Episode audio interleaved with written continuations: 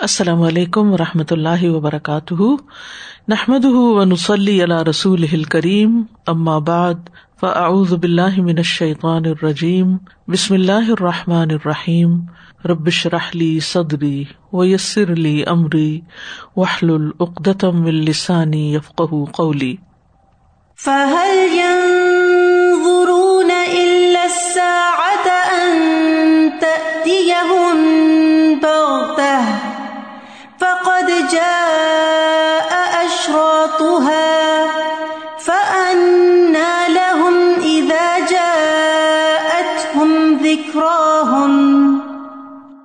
تو کیا یہ لوگ بس قیامت ہی کے منتظر ہیں کہ وہ اچانک ان پر آ جائے؟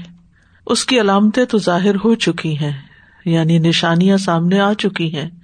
جب وہ خود ہی آ جائے گی، تو ان کے لیے نصیحت حاصل کرنے کا موقع کہاں باقی رہے گا؟ پھر تو انسان کو اپنے اعمال کا انجام ہی دیکھنا ہوگا۔ آج وقت ہے، آج ہم کچھ کر لیں، اس دن کی تیاری کر لیں۔ اللہ سبحان تعالیٰ نے قسم کھا کر قیامت کے آنے کی خبر دی ہے۔ سورت سبا کی آیت نمبر تین میں ارشاد فرمایا، وقال الذين كفروا لا تأتينا الساعة، قل بلى وربي لتأتينكم عالم الغيب، لا يعزب عنه مثقال ذرة في السماوات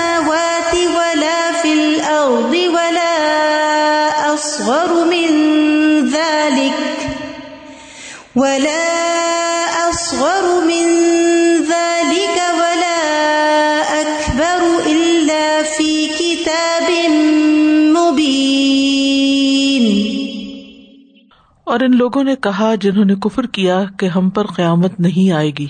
کہہ دیجیے کیوں نہیں؟ قسم ہے میرے رب کی، وہ تم پر ضرور ہی آئے گی۔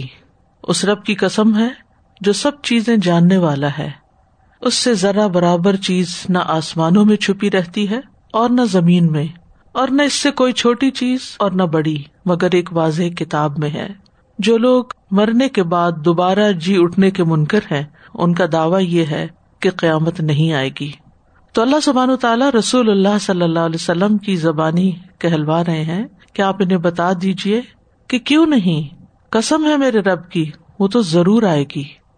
لیکن اس کے آنے کا وقت اللہ ہی کو معلوم ہے جو غیب جانتا ہے، اس کے سوا کوئی بھی نہیں جانتا۔ اس سے آسمان اور زمین میں چھوٹی سے چھوٹی چیز، حتیٰ کہ ایک چونٹی، ایک ذرہ، کچھ بھی چھپا ہوا نہیں۔ ذرے سے چھوٹی چیز یا ذرے سے بڑی؟ ہر چیز ایک کتاب میں لکھی ہوئی ہے، لوہے محفوظ میں ہے۔ یہ سب ریکارڈ کیوں رکھا جا رہا ہے؟ تاکہ اللہ ان لوگوں کو اجر و ثواب دے جو اللہ کی باتوں کی تصدیق کرتے ہیں، جو قیامت کی تصدیق کرتے ہیں، جو رسول کی پیروی کرتے ہیں اور نیک مال کرتے ہیں۔ ایسے لوگوں کے لیے گناہوں کی بخش ہے، عمدہ رزق ہے جنت کی شکل میں۔ اس آیت سے ایک اور خاص بات جو پتہ چل رہی ہے وہ یہ کہ اللہ تعالیٰ سے کوئی بھی چیز چھپی ہوئی نہیں ہے۔ مثقال ضرورتن ولا اصغر من ذلك ایک وقت تھا کہ ذرے کو سب سے چھوٹی چیز سمجھا جاتا تھا، لیکن قرآن نے ہمیں بتایا کہ ذرے سے چھوٹی چیز بھی ہو سکتی ہے۔ اور جدید سائنس نے اس بات کا انکشاف کیا ہے کہ ذرے کو توڑ کر اس کو کئی جزیات میں تقسیم کیا جا سکتا ہے۔ بہرحال کہنے کا مطلب یہ ہے کہ جب اللہ تعالیٰ ہمارے ہر ہر فیل سے، ہماری ہر ہر چیز سے واقف ہے، چھوٹی سے چھوٹی اور بڑی سے بڑی، تو پھر یہ کیسے ہو سکتا ہے کہ قیامت کے دن وہ ہمارے اعمال کو نہ دیکھے اور ان پر جزا یا سزا نہ دے؟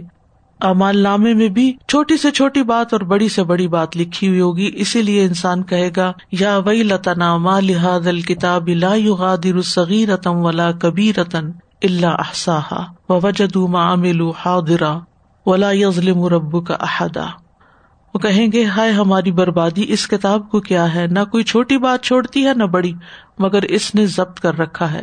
اور انہوں نے جو کچھ کیا، اسے موجود پائیں گے، اور آپ کا رب کسی پر بھی ظلم نہیں کرتا۔ اللہ رب العزت کسی پر ظلم نہیں کرے گا قیامت کے دن۔ اصل بات یہ ہے کہ ہمیں اس کی فکر ہونی چاہیے کہ کسی چھوٹی سے چھوٹی نیکی کو بھی حقیر نہ سمجھے اور چھوٹے سے چھوٹے ظلم کے بارے میں بھی بے فکر نہ ہو۔ کیونکہ فمیا عمل مثقال ذرت خی رہی وہ عمل مثقال ذرت شر نہیں یار جو ذرے برابر نیکی کرے گا وہ بھی دیکھ لے گا اور جس نے ذرہ برابر بدی کی وہ بھی اس کو دیکھ لے گا اور کسی پر ذرے برابر بھی قیامت کے دن ظلم نہ ہوگا۔ اس لیے ہمیں کسی نیکی کو حقیر نہیں سمجھنا اور کسی گناہ کو بھی حقیر نہیں سمجھنا۔ اور معمولی سمجھے جانے والے کام بھی ہمارے حق میں صدقہ لکھے جاتے ہیں۔ رسول اللہ صلی اللہ علیہ وسلم نے فرمایا، اگر کوئی شخص کسی کی سواری میں مدد کرے، کسی کو سہارا دے کر اس کی سواری پہ سوار کر دے یا اس کا سامان ہی اٹھا کر اوپر رکھ دے تو یہ بھی صدقہ ہے۔ راستے سے تکلیف دہ چیز کو ہٹا دینا بھی صدقہ ہے۔ اور بعض اوقات ایسی ہی کسی ایک نیکی کی وجہ سے اللہ تعالیٰ انسان کو جنت میں داخل کر دیتا ہے، کیونکہ وہ اس کے امال نامے میں بہت باری ہو جاتی ہے۔ تو اس لیے یہ زندگی بہت سوچ سمجھ کر گزارنے کی ہے اور قیامت کی نشانیوں کے بارے میں جاننے کا مقصد یہی ہے کہ ہماری اس دن کے بارے میں مسلسل یاد دہانی ہوتی رہے اور یہ نشانیاں ہم اپنے آس پاس دیکھ کر اپنی آخرت کی فکر کریں اور اس کے لیے نیک عمل کریں۔ ہم فتنوں سے متعلق علامات قیامت پڑھ رہے تھے۔ اور اس بارے میں ہمیں رسول اللہ صلی اللہ علیہ وسلم کی رہنمائی بھی ملتی ہے کہ جب فتنے ہمارے سامنے نظر آئے تو پھر ہم کیا کریں؟ پہلی بات تو یہ ہے کہ خود کو ممکنہ حد تک فتنوں سے بچانا ہے یعنی فتنے سے اپنے آپ کو محفوظ رکھنا ہے۔ مسلم بن ابی بکرا اپنے والد سے روایت کرتے ہیں، وہ کہتے ہیں کہ رسول اللہ صلی اللہ علیہ وسلم نے فرمایا عنقریب ایک فتنا ہوگا، جس میں لیٹا ہوا شخص بیٹھے ہوئے سے بہتر ہوگا اور بیٹھا ہوا شخص کھڑے ہوئے سے بہتر ہوگا اور کھڑا ہوا شخص چلنے والے سے بہتر ہوگا اور چلنے والا بہتر ہوگا اس فتنے میں کوشش کرنے والے سے یا اس فتنے میں کود پڑنے والے سے۔ ابو بکرا کہتے ہیں، یا رسول اللہ صلی اللہ علیہ وسلم، آپ مجھے کیا حکم دیتے ہیں؟ آپ نے فرمایا، جس کے پاس اونٹ ہو تو اسے چاہیے کہ اپنے گھر والوں سے جا ملے یعنی گھر میں جا کے رہے۔ اور جس کے پاس بکریاں مویشی ہوں تو وہ اپنی بکریوں سے جا ملے یعنی ان کو چرائے اپنا گزر بسر کرے، فتنوں میں نہ کودے۔ جس کی کوئی کھیتی ہو تو وہ زمین سے جا ملے یعنی کھیتی باڑی کرے، اپنے کام سے کام رکھے۔ انہوں نے کہا، تو جس کے پاس اس میں سے کچھ بھی نہ ہو یعنی کوئی اس کا بزنس نہیں، کوئی جاب نہیں، کوئی اس کے پاس کام نہیں، کیونکہ عام طور پر ہوتا یہی ہے کہ جب انسان بےکار ہوتا ہے، اس کی کوئی مصروفیت نہیں ہوتی، تو پھر وہ مختلف طرح کے فتنوں میں کود پڑتا ہے۔ تو انہوں نے یہ سوال بھی کر لیا کہ اگر کچھ بھی نہیں ہے اس کے پاس، مشغولیت کا کوئی سامان نہیں۔ آپ نے فرمایا، اسے چاہیے کہ اپنی تلوار اٹھائے اور اس کی دھار کو پتھر پہ مار کے کند کر دے یعنی اپنی تلوار توڑ دے، تاکہ لڑنے کے قابل نہ رہے۔ پھر جہاں تک ہو سکے فتنے سے بچنے کی کوشش کرے۔ تو اس سے بہت اہم رہنمائی ہمیں ملتی ہے کہ ایسی تمام چیزوں سے پرہیز کرنا چاہیے، ان میں اپنی رائے دینے سے بچنا چاہیے، ان میں جو لوگ موجود ہیں ان کا ساتھ دینے سے بچنا چاہیے، کیونکہ انسان بعض اوقات ایک بات کی وجہ سے اپنی بہت ساری نیکیاں کھو دیتا ہے اور بعض اوقات ایسی چیز میں وہ مداخلت کر دیتا ہے جس کے بارے میں اس کے پاس پورا علم نہیں ہوتا اور پھر وہ صحیح رستہ اختیار کرنے کی بجائے غلط رستے پہ چل پڑتا ہے۔ تو بہت سے کام جو ہے وہ عوام الناس کے کرنے کے نہیں ہوتے۔ وہ حکومت کے کرنے کے ہوتے ہیں یا علماء کے کرنے کے ہوتے ہیں یا صاحب اقتدار اور صاحب اختیار لوگوں کے کرنے کے ہوتے ہیں، تو جو شخص جس چیز کے کرنے کے قابل ہے، اس کو وہ کام کرنا چاہیے۔ ہر ارے غیرے کو ہر چیز میں ہاتھ نہیں ڈال دینا چاہیے۔ تقوا کا تقاضا یہی ہے کہ انسان محتاط زندگی بسر کرے۔ اور اگر کوئی شخص کسی فتنے میں مبتلا بھی ہے، تو اس پر تبصرہ نہ کرے۔ ہاں نصیحت ہو سکتی ہے، آپ نصیحت کریں، خیر خواہی کریں، اس کو ایجوکیٹ کریں لیکن اگر وہ نہیں مانتا تو الگ ہو جائیں۔ اسی لیے آپ صلی اللہ علیہ وسلم نے مختلف کاموں کے بارے میں کہا کہ ان میں جا کے مشغول ہو جائے۔ یعنی اگر مسلمان آپس میں لڑ رہے ہیں یا ایک دوسرے کے ساتھ گتم گتا ہو رہے ہیں، تو پھر اگر آپ میں ان کو چھڑانے کی یا ان کو سمجھانے کی صلاحیت نہیں ہے، تو پھر آپ خود کسی گروہ کے ساتھ شامل نہ ہوں۔ ایک اور حدیث سے ہمیں پتہ چلتا ہے کہ فتنوں کے ایام میں اپنے آپ کو گھروں میں روک لینا چاہیے۔ سلسلہ صحیحہ کی حدیث ہے۔ عبداللہ بن مسعد روایت کرتے ہیں، وہ کہتے ہیں کہ رسول اللہ صلی اللہ علیہ وسلم نے فرمایا قریب ایسا فتنا ہوگا کہ اس میں سونے والا لیٹنے والے سے بہتر ہوگا۔ لیٹنے والا بیٹھنے والے سے بہتر ہوگا۔ بیٹھنے والا کھڑے ہونے والے سے بہتر ہوگا۔ کھڑے ہونے والا چلنے والے سے بہتر ہوگا۔ چلنے والا سوار سے بہتر ہوگا۔ سوار دوڑنے والے سے بہتر ہوگا۔ ان کے سارے کے سارے مقتولین جہنم میں جائیں گے۔ میں نے کہا، اللہ کے رسول ایسے کب ہوگا؟ آپ نے فرمایا، قتل و غارت کے ایام میں ایسا ہوگا۔ میں نے کہا، قتل کے ایام کب ہوں گے؟ آپ نے فرمایا، جب آدمی اپنے ہم نشین سے خوف زدہ ہوگا۔ یعنی جب اتنا فتنا بڑھ جائے گا کہ آپ کو نہیں معلوم کہ جو آپ کے ساتھ بیٹھا شخص، وہی آپ کے اوپر حملہ آور ہو جائے۔ میں نے کہا، اگر میں ایسا زمانہ پالوں، تو آپ مجھے کیا حکم دیتے ہیں؟ آپ نے فرمایا، اپنے آپ کو اور اپنے ہاتھ کو قابو میں رکھنا۔ یعنی تم اس میں شریک نہ ہونا، اپنے گھر کے اندر رہنا۔ میں نے کہا، اللہ کے رسول، اگر کوئی فتنے باز میرے گھر کے اندر بھی گھس آیا تو مجھے کیا کرنا چاہیے؟ یعنی میں تو نہیں جا رہا، لیکن فتنے والے خود میرے اوپر چڑھائی کر دیں۔ آپ نے فرمایا، تو اپنے کمرے میں داخل ہو جانا اور اندر چلے جانا۔ میں نے کہا، اللہ کے رسول، اگر وہ میرے کمرے میں بھی گھس آئے آپ نے فرمایا اپنی سجدہ گاہ میں گھس جانا، کیونکہ سجدے کا مقام یا نماز پڑھنے کی جگہ عموماً اور اندر کی طرف ہوتی ہے اور زیادہ ثواب ہوتا ہے انسان جب بالکل آئسولیٹ ہو کے نماز پڑھتا ہے۔ تو آپ نے فرمایا سجدہ گاہ میں گھس جانا اور اس طرح کر لینا۔ پھر آپ نے دائیں ہاتھ سے کلائی کو پکڑ لیا یعنی دائیں ہاتھ سے بائیں ہاتھ کی کلائی کو پکڑ لیا۔ اس کا کیا مطلب ہے؟ یہ حالت قیام کی حالت ہوتی ہے۔ یعنی نماز سے مدد لینا مراد ہے۔ اور کہنا ربی اللہ، میرا رب اللہ ہے۔ ایسے ہی رہنا حتیٰ کہ تم مر جائے۔ یعنی تم نے اس کو جواب نہیں دینا، تم نے واپس تلوار نہیں اٹھانی، کچھ نہیں کرنا، کیونکہ اگر تم بھی لڑائی میں شریک ہو گئے تو پھر جو قاتل اور مقتول دونوں ہی جہنمی ہو جائیں گے۔ تو اس سے یہ پتا چلتا ہے کہ فتنے میں قتل ہونے والے اور ناحک خانہ جنگی کرنے والے جو ہیں وہ اپنے اوپر ظلم کرنے والے ہیں۔ یعنی بظاہر مطلب یہی نظر آتا ہے کہ آپس کی خانہ جنگی یعنی مسلمانوں کی آپس کی جو لڑائیاں اور فساد ہیں اور اس میں ایک دوسرے کی قتل و غارت جو کرتے ہیں، ایسے لوگ جو ہیں پھر وہ سب آگ میں جائیں گے، کیونکہ کہا یہ گیا ہے کہ تم تلوار نہیں اٹھانا یعنی تم بچتے رہنا، تم مقابلہ نہیں کرنا، تم اس فتنے میں نہیں کودنا۔ پھر صحیح مسلم میں ہے کہ فتنوں کا انکار کر دے انسان۔ حذیفہ رضی اللہ عنہ روایت کرتے ہیں وہ کہتے ہیں کہ میں نے رسول اللہ صلی اللہ علیہ وسلم کو یہ فرماتے ہوئے سنا، فتنے دلوں پر ایک کے بعد ایک اس طرح آئیں گے یعنی فتنے کا اثر دل پر ہوگا، دل متاثر ہوں گے۔ کیونکہ انسان جو خبر سنتا ہے، جو حالات دیکھتا ہے، لوگوں کے ساتھ گلتا ملتا ہے، تو وہاں پر جو خرافات دیکھتا ہے، تو یہ ساری چیزیں انسان کے اوپر اثر انداز ہوتی ہیں۔ فرمائے کہ یہ دل کے اوپر وارد ہوں گے۔ جس طرح چٹائی کے تن کے ایک دوسرے کے ساتھ مسلسل اور آگے پیچھے ہوتے ہیں۔ یعنی ساتھ ساتھ۔ بس جو دل ان کے ساتھ خلط ملت ہو گیا اور گل مل گیا، تو اس میں ایک سیاہ نقطہ علامت کے طور پہ لگا دیا جائے گا۔ اور جس دل نے انکار کیا اور انہیں برا سمجھا، تو اس میں نشانی کے طور پر سفید نقطہ لگا دیا جائے گا۔ یہاں تک کہ وہ فتنے دو دلوں پر منحصر ہو جائیں گے یعنی لوگ دو گروہوں میں بٹ جائیں گے۔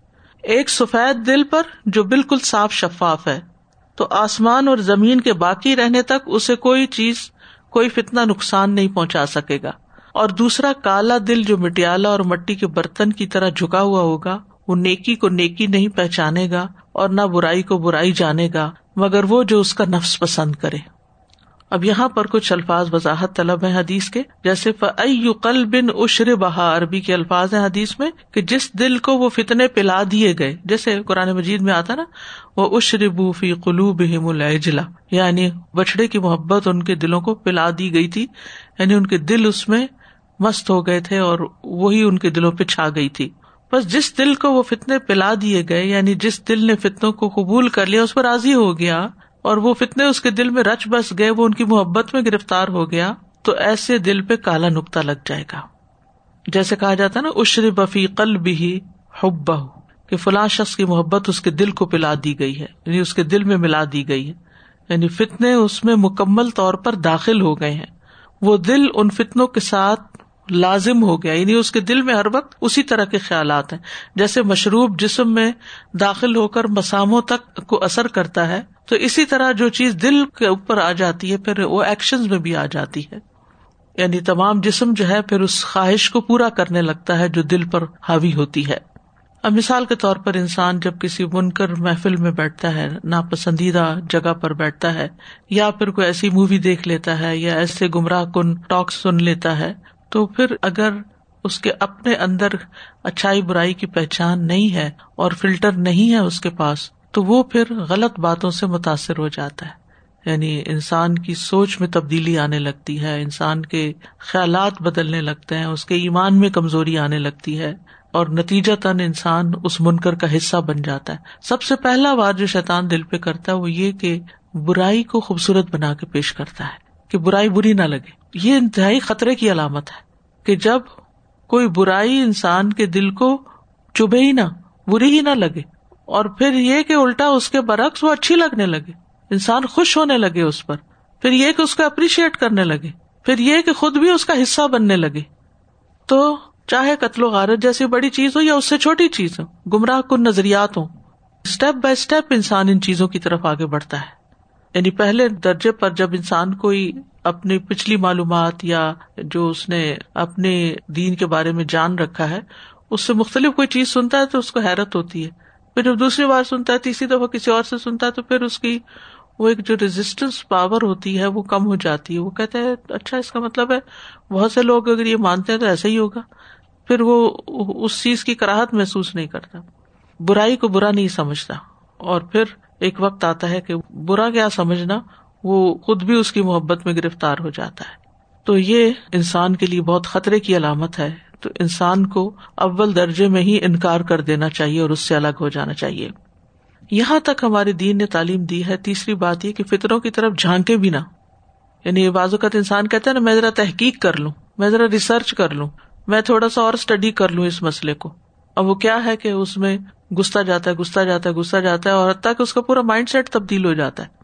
ابو حرار رضی اللہ عنہ سے روایت ہے، وہ کہتے ہیں کہ رسول اللہ صلی اللہ علیہ وسلم نے فرمایا، ان قریب ایسے فتنے رونما ہوں گے کہ ان میں بیٹھ رہنے والا کھڑے ہونے والے سے بہتر ہوگا، کھڑا ہونے والا چلنے والے سے بہتر ہوگا، چلنے والا دوڑنے والے سے بہتر ہوگا۔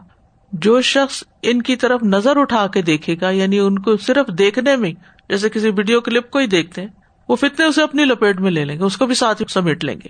ایسے حالات میں جس کو کوئی بھی جائے پناہ یا تحفظ کی جگہ مل جائے، وہ اس میں چلا جائے یعنی ان سے بچے۔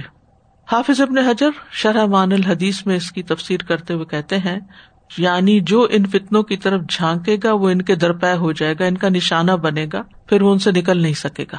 تو بہتر ہے کہ انسان احتیاط برتے دور رہے۔ تستشرف کے لفظ عربی میں آ رہا ہے کہ وہ فتنے اس کو ہلاک کر دیں گے۔ یعنی ان فتنوں میں پڑھ کر وہ ہلاکت کے قریب پہنچ جائے گا۔ تو حاصل کلام کیا ہے کہ جب کوئی فتنا اپنے شر کے ساتھ نمودار ہوگا، تو پھر انسان اس سے کنارا کشی اختیار کرے، اس کے بارے میں ٹو نہ لگائے، اس کے بارے میں معلومات حاصل نہ کرے۔ جب پتا چل جائے کہ یہ چیز آ کہاں سے رہی سورس کیا ہے یعنی مسلم کی طرف سے آ رہی ہے یا نان مسلم کی طرف سے آ رہی ہے۔ پھر مسلم ہے تو کیا اس کا تعلق اہل سنہ الجماع سے ہے یا پھر جو منحرف فرقے ہیں ان سے ہے؟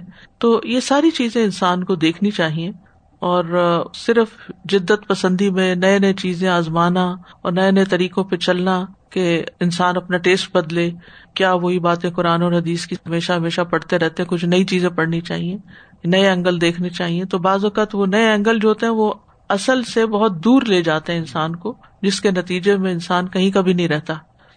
تو یہاں پر آتا ہے، فمن وجد امنا ملجا او معذا فل یا بھی کہ جو پناہ گاہ پائے، جو کوئی حفاظت کی جگہ پائے، تو اس میں چلا جائے۔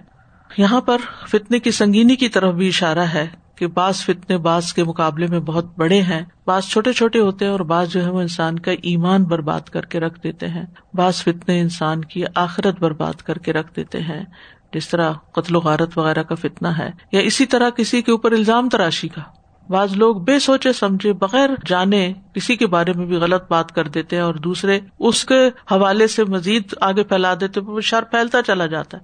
جیسے حضرت عائشہ رضی اللہ تعالیٰ عنہ پر ایک الزام لگا تھا، تو جو لوگ اس شور شرابے میں شریک ہو گئے تھے، انہوں نے معاملے کی تحقیق نہیں کی تھی۔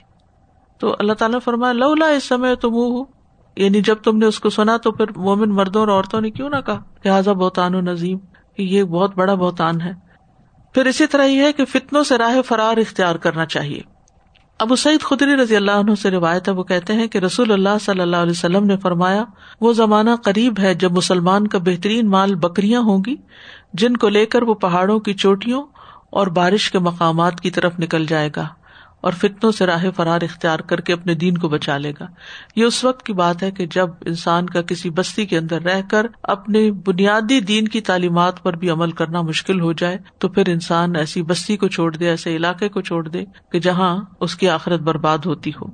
پھر اسی طرح یہ ہے کہ اگر انسان وہ جگہ نہیں چھوڑتا یا اس سے بچنا ممکن نہیں، تو اپنے فرائض ادا کرتا رہے، اپنے حقوق پورے کرتا رہے۔ صحیح بخاری کی روایت ہے۔ عبداللہ بن مسعد رضی اللہ عنہ کہتے کہ رسول اللہ صلی اللہ علیہ وسلم نے ہمیں فرمایا، تم میرے بعد اپنے خلاف ترجیحات اور ایسے امور دیکھو گے جو تمہیں پسند نہیں ہوں گے۔ صحابہ نے پوچھا اللہ کے رسول، ایسے حالات میں آپ ہمارے لیے کیا حکم دیتے ہیں؟ آپ نے فرمایا، تم انہیں ان کے حقوق ادا کرتے رہو اور اپنے حقوق کا سوال اللہ سے کرو۔ یعنی کمپرومائز کر لو اپنے حقوق پر۔ کیونکہ بعض اوقات انسان حقوق کی جنگ میں بہت بڑے فتنے کا شکار ہو جاتا ہے۔ پھر نماز، روزہ، صدقہ وغیرہ کے ذریعے فتنوں کا کفارہ ادا کرنا چاہیے۔ یعنی اگر انسان دیکھتا ہے کہ وہ کسی ایسے ماحول میں رہتا ہے جہاں نیکی بھی ہے بدی بھی ہے، کچھ چیزوں سے بچ جاتا ہے، کچھ چیزیں اس کو کسی نہ کسی طرح ملوث کر لیتی ہیں۔ مثال کے طور پر آپ دیکھیں، بعض اوقات ایک آپ اچھی چیز دیکھ رہے ہوتے ہیں، فائدہ مند چیز دیکھ رہے ہوتے ہیں، اسی کے پیچھے میوزک لگا ہوا ہوتا ہے۔ اب یا تو یہ ہے کہ آپ بالکل ہی پھر ہر چیز سے کٹ آف ہو جائیں اور بعض اوقات یہ ہوتا ہے کہ وہ ممکن نہیں ہوتا۔ کچھ چیزیں جیسے آپ کے بچوں کے اسکول کی ریسرچ سے متعلق ہو سکتی ہیں، کچھ اور معلوماتی چیزیں ہو سکتی ہیں، کچھ آپ کے علاج سے متعلق ہو سکتی ہیں۔ تو بعض مواقع ایسے ہوتے ہیں کہ انسان واقعی بچ نہیں سکتا۔ لیکن چونکہ اس میں خیر کا ایک بہت بڑا پہلو ہوتا ہے اور تھوڑی سی شر کی بھی آمیزش ہوتی ہے۔ اب انسان بکراہت اگر کسی ایسی چیز سے گزرا ہے اب مثلاً گھر میں آپ نے ٹی وی نہیں لگایا ہوا، لیکن کچھ لوگ بہت شوقین ہیں اور آپ ان کو بار بار سمجھاتے بھی ہیں، روکتے بھی ہیں، منع نہیں ہوتے۔ تو کیا ہوتا ہے؟ ہر تھوڑی دیر کے بعد میوزک کا ایک شور اٹھتا ہے جو آپ کے کانوں تک بھی آپ پہنچتا ہے، چاہے آپ ایکٹیولی اس کو نہیں بھی سنتے، لیکن وہ جا تو رہا ہے۔ تو اسی طرح شر کی بہت ساری چیزیں جو آپ نہ چاہتے ہوئے بھی، مثلاً آپ کسی کی قیمت نہیں کرنا چاہتے، کوئی شخص خواہ مخواہ دوسروں کی برائیاں کرنا شروع کر دیتا ہے، آپ روکتے بھی ہیں باز نہیں آتا تو آپ خود سوچیے کہ اگر ایک دن میں انسان صرف دو لوگوں کی برائی سنے تو مہینے میں کتنی ہو جائیں گی اور سال میں کتنی ہو جائیں گی اور ساری عمر میں کتنی ہو جائے گی؟ تو یہ انسان اپنے لیے بہت بڑا ایک وبال اکٹھا کر رہا ہے۔ اسی طرح حرام چیزوں پہ نظر ڈالنا۔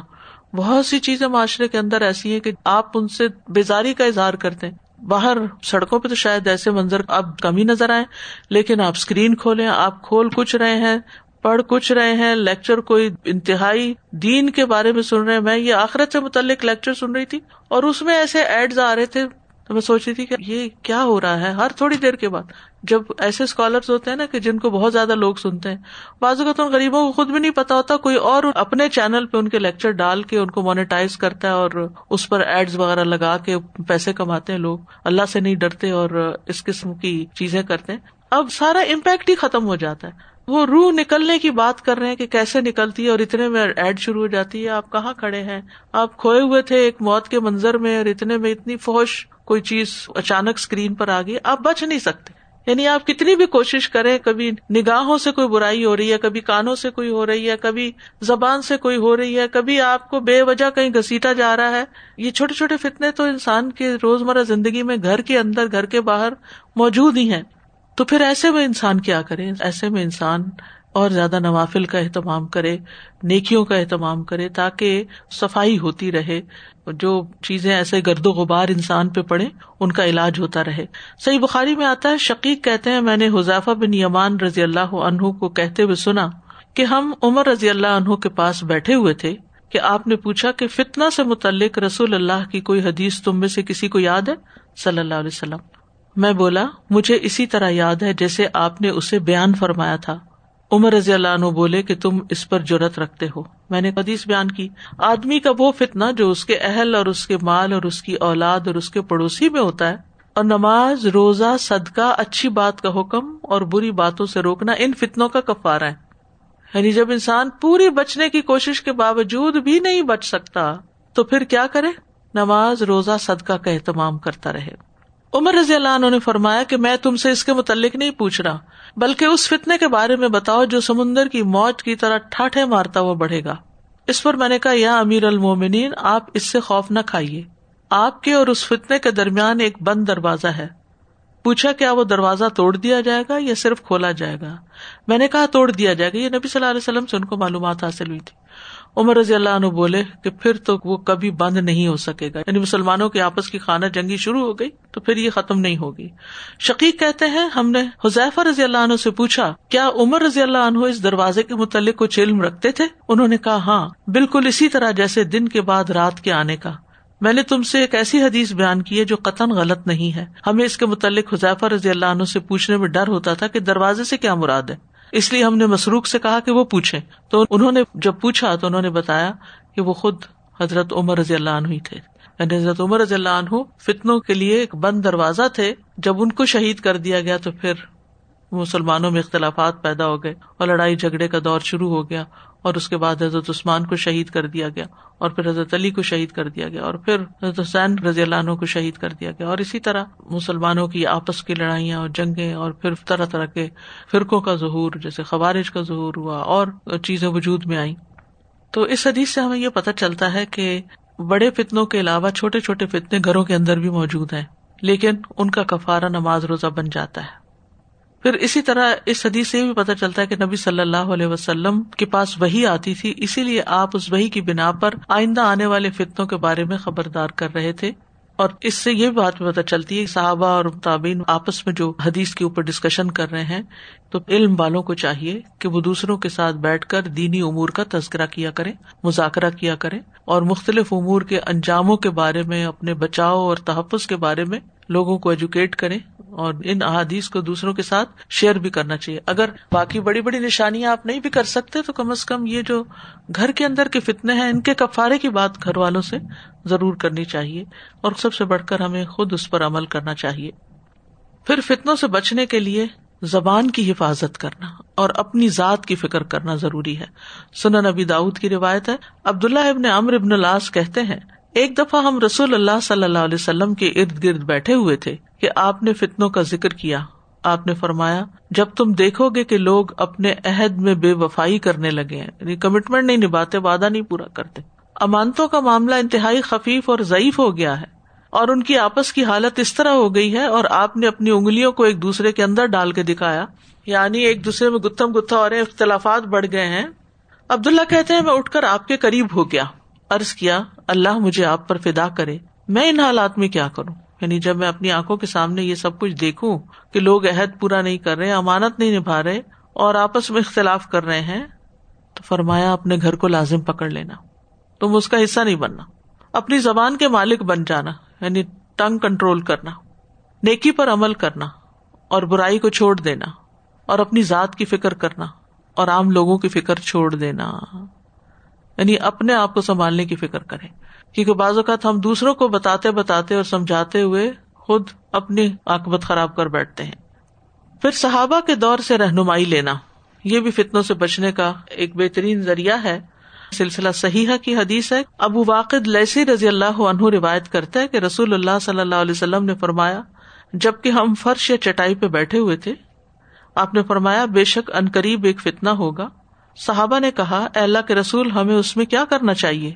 آپ نے اپنا ہاتھ چٹائی کی طرف بڑھایا اور اس کو پکڑ کر فرمایا، اگر تم ایسا کرو گے یعنی تم خوشحال ہو جاؤ گے اور اپنے نیچے قالین بچھانے شروع کر دو گے تو پھر کیا ہوگا؟ بے شک ان قریب فتنا ہوگا۔ پھر آپ نے ایک دن فرمایا، بے شک ان قریب فتنا ہوگا، لیکن اکثر لوگ آپ کا ارشاد سن نہ سکے۔ تو معاذ بن جبل نے کہا، لوگوں، تم سن نہیں رہے ہو کہ رسول اللہ صلی اللہ علیہ وسلم کیا فرما رہے ہیں؟ انہوں نے کہا، کیا فرما رہے ہیں؟ آپ نے فرمایا، بے شک ان قریب فتنا ہوگا۔ انہوں نے کہا، اللہ کے رسول، ہمارے لیے کیا حکم ہے؟ ہم اس وقت کیا کریں؟ آپ نے فرمایا، اپنے پہلے معاملے کی طرف لوٹ آنا۔ پہلے معاملے کی طرف یعنی صحابہ کے طور طریقوں کی طرف۔ یعنی شروع میں جس طرح معاملات تھے، اسی طرح اپنے معاملات رکھنا۔ یعنی اس خیر اور ہدایت اور عقیدے کی طرف لوٹ جانا۔ مراد اس سے یہ ہے، جس پر میرے اصحاب تھے۔ نبی صلی اللہ علیہ وسلم اور صحابہ کے طریقے کی پیروی کرنا۔ ویسے تو زندگی کے ہر معاملے میں ایسا ہی کرنا چاہیے۔ پھر ہتھیار بےکار کر دینا۔ ابو موسا سے روایت نبی صلی اللہ علیہ وسلم نے فتنے کے بارے میں فرمایا، اس وقت تم اپنی کمانے توڑ ڈالو، کمانوں کی تانت کاٹ ڈالو، اپنے گھروں کے اندر چپ کے بیٹھے رہو اور آدم کے بیٹے حابیل کی مانند ہو جاؤ۔ یعنی جس نے حملہ آور کے جواب میں قتل نہیں کیا تھا۔ اور اس سلسلے کی آخری بات ہے کہ فتنوں کے دور میں صبر کرنا چاہیے۔ فتنوں سے محفوظ رہنے والا انسان خوش نصیب ہوتا ہے۔ سن نبی داود کی روایت ہے، مقداد بن اسود سے کہتے ہیں کہ اللہ کی قسم میں نے رسول اللہ صلی اللہ علیہ وسلم کو فرماتے ہوئے سنا، بلا شبہ انتہائی خوش بخت ہے وہ انسان جو فتنوں سے بچا رہا۔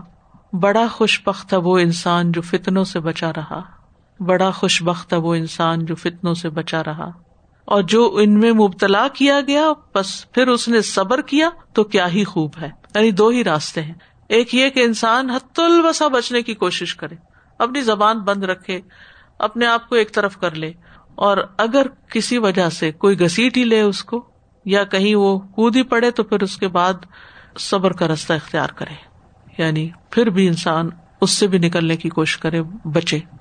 تو یہاں تک تو نبی صلی اللہ علیہ وسلم کی وہ تعلیمات ہے جو آپ نے دی کہ فتنوں کے دور میں انسان کو کرنا کیا چاہیے۔ جی السلام علیکم رحمۃ اللہ وبرکاتہ۔ عمومی طور پہ ہمارے گھروں میں جو فتنے فساد ہوتے ہیں، ایک بندہ جو بھی چاہے بہو کر لیں یا کوئی بھی گھر کا بندہ غلط بیانی کرنے سے اپنے پچھلوں کو یا جو لوگ ملے ہوتے ہیں، ان کو ساتھ ملا لیتے ہیں اور ان کو جو ون سائڈیڈ انفارمیشن ملتی ہے، اس کے بنا پہ جو وہ گھر میں کیوس پیدا ہوتا ہے اور پھر غصہ اور بد مزاجی بد گمانی ایک ایسا راستہ ہے کھل جاتا ہے کہ لا مت نہ ہی مطلب ٹریک پہ چل پڑتے ہیں، آپس کی ہر وقت کی کھچ کھچ۔ وہی میں اس کو بار بار سوچ رہی تھی کہ اس میں بھی کہا گیا کہ اگر کسی کی جیسے انوالومنٹ بھی ہوتی ہے، کیونکہ مجھے آج کل ایسا ایک کیس میرے سامنے آیا ہوا ہے۔ تو یقین کریں گے وہ یہ کہا گیا کہ سجدے میں چلے جاؤ یا تک اس کی جو لاسٹ حد ہے وہ یہ کہ اپنے ہاتھ باندھ لو تو ہاتھوں سے ہی ہم میسجز کرتے ہیں استاد جی۔ اور وہ فون پہ جو ہم لکھ رہے ہوتے ہیں وہ دوسروں کو بھڑکاتا ہے اور پھر وہ غصہ پیدا ہوتا نماز ہے ایسی چیز ہے نا جس میں ہاتھ اور زبان دونوں ہی محفوظ ہو قابو ہو گئے۔ نہ انسان کچھ بول سکتا ہے اور نہ انسان کچھ کر سکتا ہے۔ تو اگر صبر نہیں ہو رہا اور انسان بھڑک رہا ہے اندر سے کہ میں جواب دوں اور میں بھی کچھ کروں تو پھر اللہ اکبر کر کے کھڑے ہو جاؤ تاکہ معاملہ آگے نہ بڑھے۔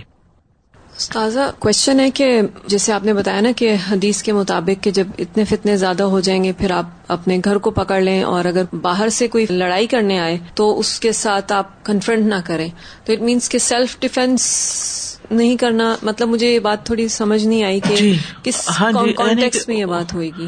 یعنی ایسا سیلف ڈیفینس کے جس میں جواباً قتل کا اندیشہ ہو وہ نہیں کرنا۔ یعنی انسان اندر گھس جائے دروازہ بند کر لے اس سے آگے چلا جائے۔ اس طرح کا سیلف ڈیفینس تو ٹھیک ہے لیکن یہ کہ اٹھ کے اسی کو مار دے تو وہ نہیں۔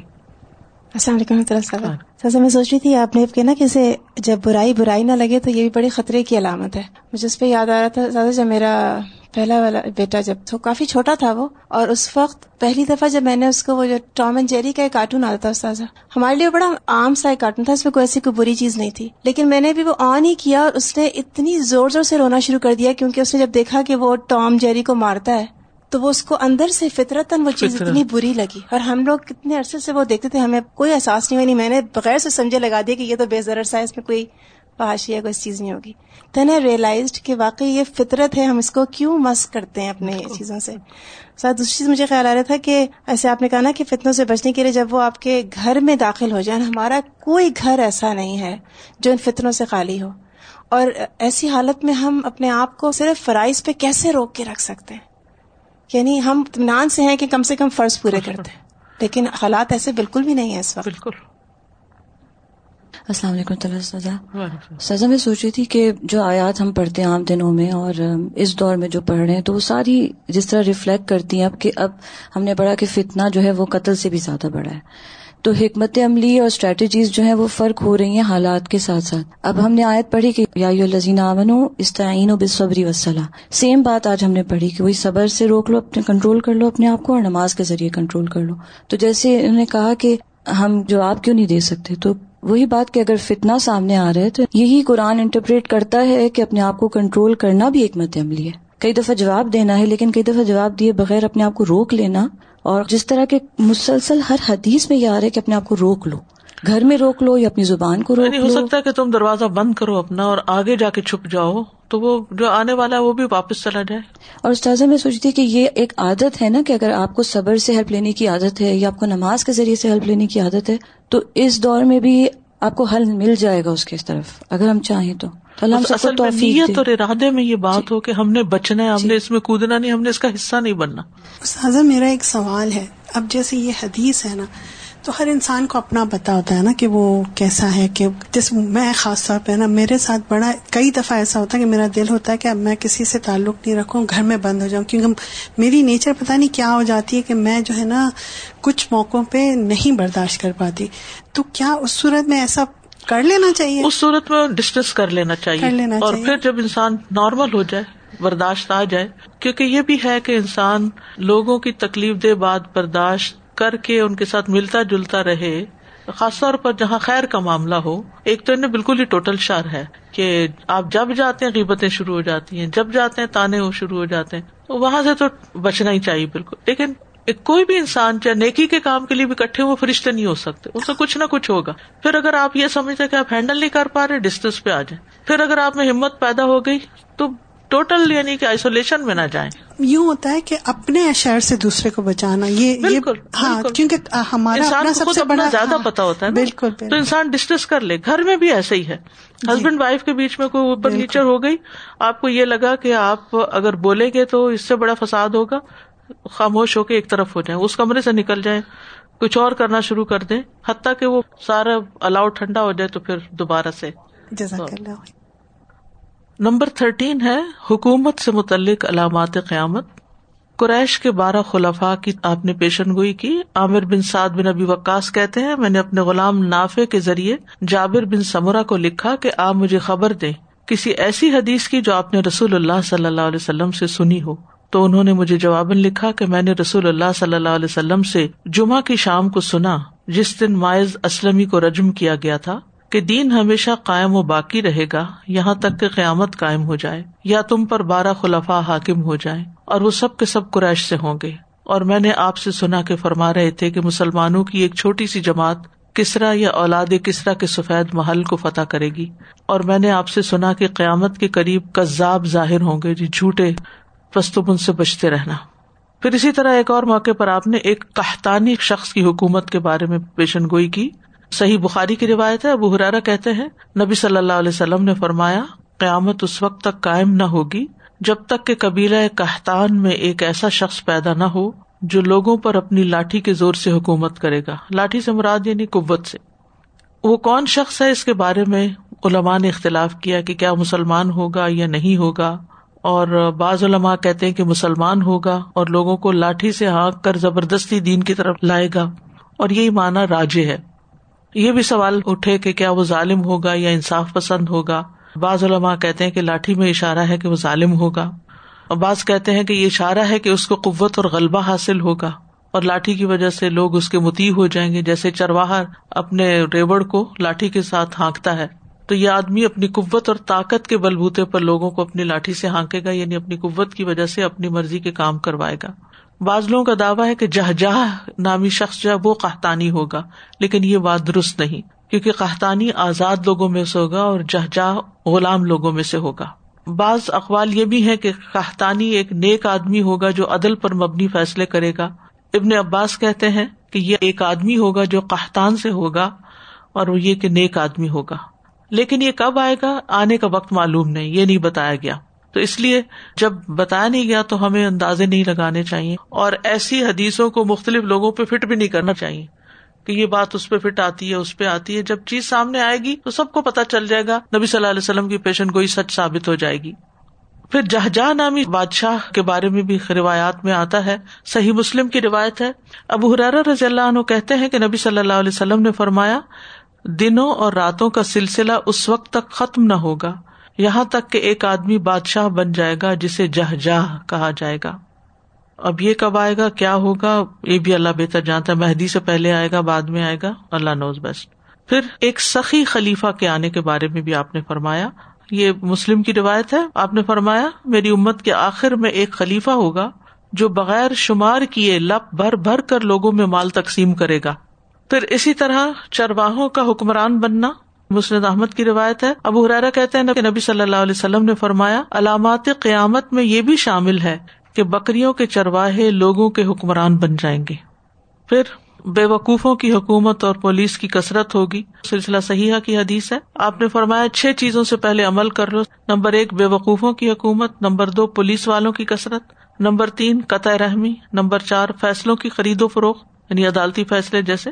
نمبر پانچ، قتل کو معمولی سمجھنا۔ نمبر چھ، نوجوان لڑکے آئیں گے جو قرآن کو گا گا کے پڑھیں گے۔ وہ ایسے آدمی کو امام بنائیں گے جو نہ فقی ہوگا نہ عالم۔ وجہ صرف یہ ہوگی کہ وہ انہیں گا گا کے قرآن سنائے گا۔ یہ بھی قیامت کی نشانیوں میں سے نشانی بتائی گئی۔ تو دنیا میں آنے والا ہر دن پہلے دن سے مشکل دن ہے اور اسی طرح حکومتیں جو بنتی بگڑتی رہتی ہیں، ہر آنے والی حکومت، پچھلی حکومت کے مقابلے میں عموماً مشکل ہوتی ہے۔ جب ایک نئی حکومت آتی ہے تو پہلے اس سے بڑی توقعات وابستہ ہوتی ہیں۔ پھر لوگ کہتے ہیں کہ نہیں، پہلے والے لوگ جو تھے وہ زیادہ بہتر تھے۔ پھر اسی طرح پولیس کا ادارہ ایک محقق ادارہ ہے، نظام کو بہتر کرنے کے لیے ہے۔ لیکن جب پولیس زیادہ ہو جائے تو پھر پولیس اسٹیٹ بن جاتی ہے، کوئی بھی اسٹیٹ، اور اس میں قتل و غارت شروع ہو جاتا ہے۔ جب پولیس کو کنٹرول کرنا مشکل ہو جائے تو پھر فسادات جو ہے وہ بہت زیادہ بڑھ جاتے ہیں۔ اسی طرح عدالت کسی معاشرے میں ریڑھ کی ہڈی کی حیثیت رکھتا ہے جہاں سے عدل و انصاف پھیلتا ہے۔ لیکن اگر ان کے فیصلے خرید دیے جائیں، ججوں کو رشوت دے کر اپنی مرضی کے فیصلے کرا لیے جائیں، تو پھر آپ سوچیے کتنا ظلم ہوگا۔ پھر یہ کہ خون اتنا ہلکا ہو جائے گا کہ انسانی جان کی قدر و قیمت ہی نہیں ہوگی۔ تو ایسے وقت آنے سے پہلے پہلے، ایسے فتنے پیدا ہونے سے پہلے پہلے انسان کو نیکیاں کر لینی چاہیے۔ قرآن کے ساتھ انسان کو اپنا تعلق مضبوط کرنا چاہیے۔ قرآن آیا اس لیے ہے لیون ذرا من کا تاکہ اس کو ڈرائے جو زندہ ہے۔ حسن بصری کہتے ہیں، لوگوں کو حکم ہے کہ قرآن کے مطابق عمل کریں، لیکن انہوں نے صرف اس کی تلاوت کو اپنا لیا ہے۔ بس اتنا کرنا ہی، وہ سمجھتے کہ ہم نے فرض ادا کر دیا۔ آج ایسے ایسے لوگ آگے ہیں جو قرآن کو بہت ترنم کے ساتھ پڑھتے ہیں، لیکن قرآن کو صحیح طور پر پڑھنا جو ہے، وہ ایک الگ چیز اور صرف آوازوں سے خوبصورت بنانا۔ الگ ہے اگر یہ دو چیزیں اکٹھی ہو جائے تو نور و نلا نور کی آواز بھی اچھی ہو اور قواعد بھی ساتھ ہو لیکن بہت سے لوگ اس کو صحیح پڑھنے پر توجہ نہیں دیتے، صرف آواز کی خوبصورتی کو ہی سمجھتے کہ یہی تجویز ہے۔ تو بہرحال یہ ہے کہ انسان قرآن اس طرح پڑھے کہ پڑھنے والا یوں لگے کہ جیسے اللہ سے ڈرتا ہے۔ اس کے اندر تسنو نہ ہو ریا کاری نہ ہو اور اللہ کی رضا کے لیے پڑھے، لوگوں کے نزدیک عزت پانے کے لیے نہ پڑھے۔ لیکن یہ جو آخری بات ہے کہ گا گا کے پڑھیں گے، تو آپ دیکھیے بعض اوقات گانوں کی طرز پر قرآن کی تلاوتیں کی جا رہی ہوتی ہیں جو کہ درست نہیں۔ پھر اسی طرح حکومت سے متعلق جو فتنے اس میں برے اور ظالم اور جھوٹے حکمرانوں کے بارے میں بھی آپ نے پیشن گوئی کی۔ مسرد احمد کی روایت ہے، فرمایا، ان قریب ایسے حکمران آئیں گے جن کے قریب ظالم لوگ ہوں گے جو جھوٹ بولیں گے۔ جو شخص ان کے پاس جائے اور ان کے جھوٹ کی تصدیق کرے اور ان کے ظلم پر تعاون کرے، تو اس کا مجھ سے اور میرا اس سے کوئی تعلق نہیں۔ اور جو شخص ان کے جھوٹ کی تصدیق نہ کرے یا ان کے ظلم پہ تعاون نہ کرے، تو وہ مجھ سے اور میں اس سے ہوں۔ ابل تو یہ ہے کہ حکمرانوں سے انسان بچ کے رہے۔ کیونکہ بعض اوقات وہ اپنی طاقت کے بلبوتے پر ایسے کام کرواتے ہیں جو قرآن سنت کے احکامات سے ٹکراتے ہیں۔ اور اگر کوئی خدا ترس انسان ہے، متقی انسان ہے، تو پھر انسان ان کو اچھی نصیحت کرتا رہے اور وہ قبول بھی کرتے ہیں۔ پھر اسی طرح آپ نے ایک اور پیشن گوئی کی کہ شریر لوگوں کو قریب کرنے والے حکمران آئیں گے کہ جو اپنے قریب جو ان کے درباری ہیں، وہ برے لوگ ہوں گے۔ ابو سعید خدری اور ابو حرارا رضی اللہ عنہما سے روایت ہے، وہ دونوں کہتے ہیں کہ رسول اللہ صلی اللہ علیہ وسلم نے فرمایا، تم پر ایسے عمرا ضرور آئیں گے جو شریر لوگوں کو اپنے قریب کر لیں گے اور نمازوں کو اپنے اوقات سے مؤخر کر دیں گے، نماز لیٹ پڑیں گے۔ تو جو کوئی تم میں سے ان کا دور پالے تو نہ ایسی حکومت کا نمائندہ بنے، نہ سپاہی بنے، نہ ٹیکس جمع کرنے والا بنے، نہ ہی خزانچی بنے۔ یعنی ان کا کوئی عہدہ قبول نہ کرے۔ ایک اور حدیث میں منکر کو متعارف کرانے والے حکمرانوں کے بارے میں بھی آپ نے پیشن گوئی کی۔ عبادہ بن سامد کہتے ہیں کہ نبی صلی اللہ علیہ وسلم نے فرمایا، میرے بعد ان قریب تم پر ایسے عمرا مسلط ہوں گے جو تم میں ایسی بری چیزیں متعارف کرائیں گے جن کا تم انکار کرو گے۔ اور اچھی چیزوں کا انکار کریں گے جن کو تم بحثیت نیکی جانتے ہو۔ اگر کوئی ایسے لوگوں کا زمانہ پالے تو وہ یاد رکھے کہ ایسے حکمرانوں کی کوئی اطاعت نہیں کی جاتی جو اللہ کی نافرمانی کرتے ہوں۔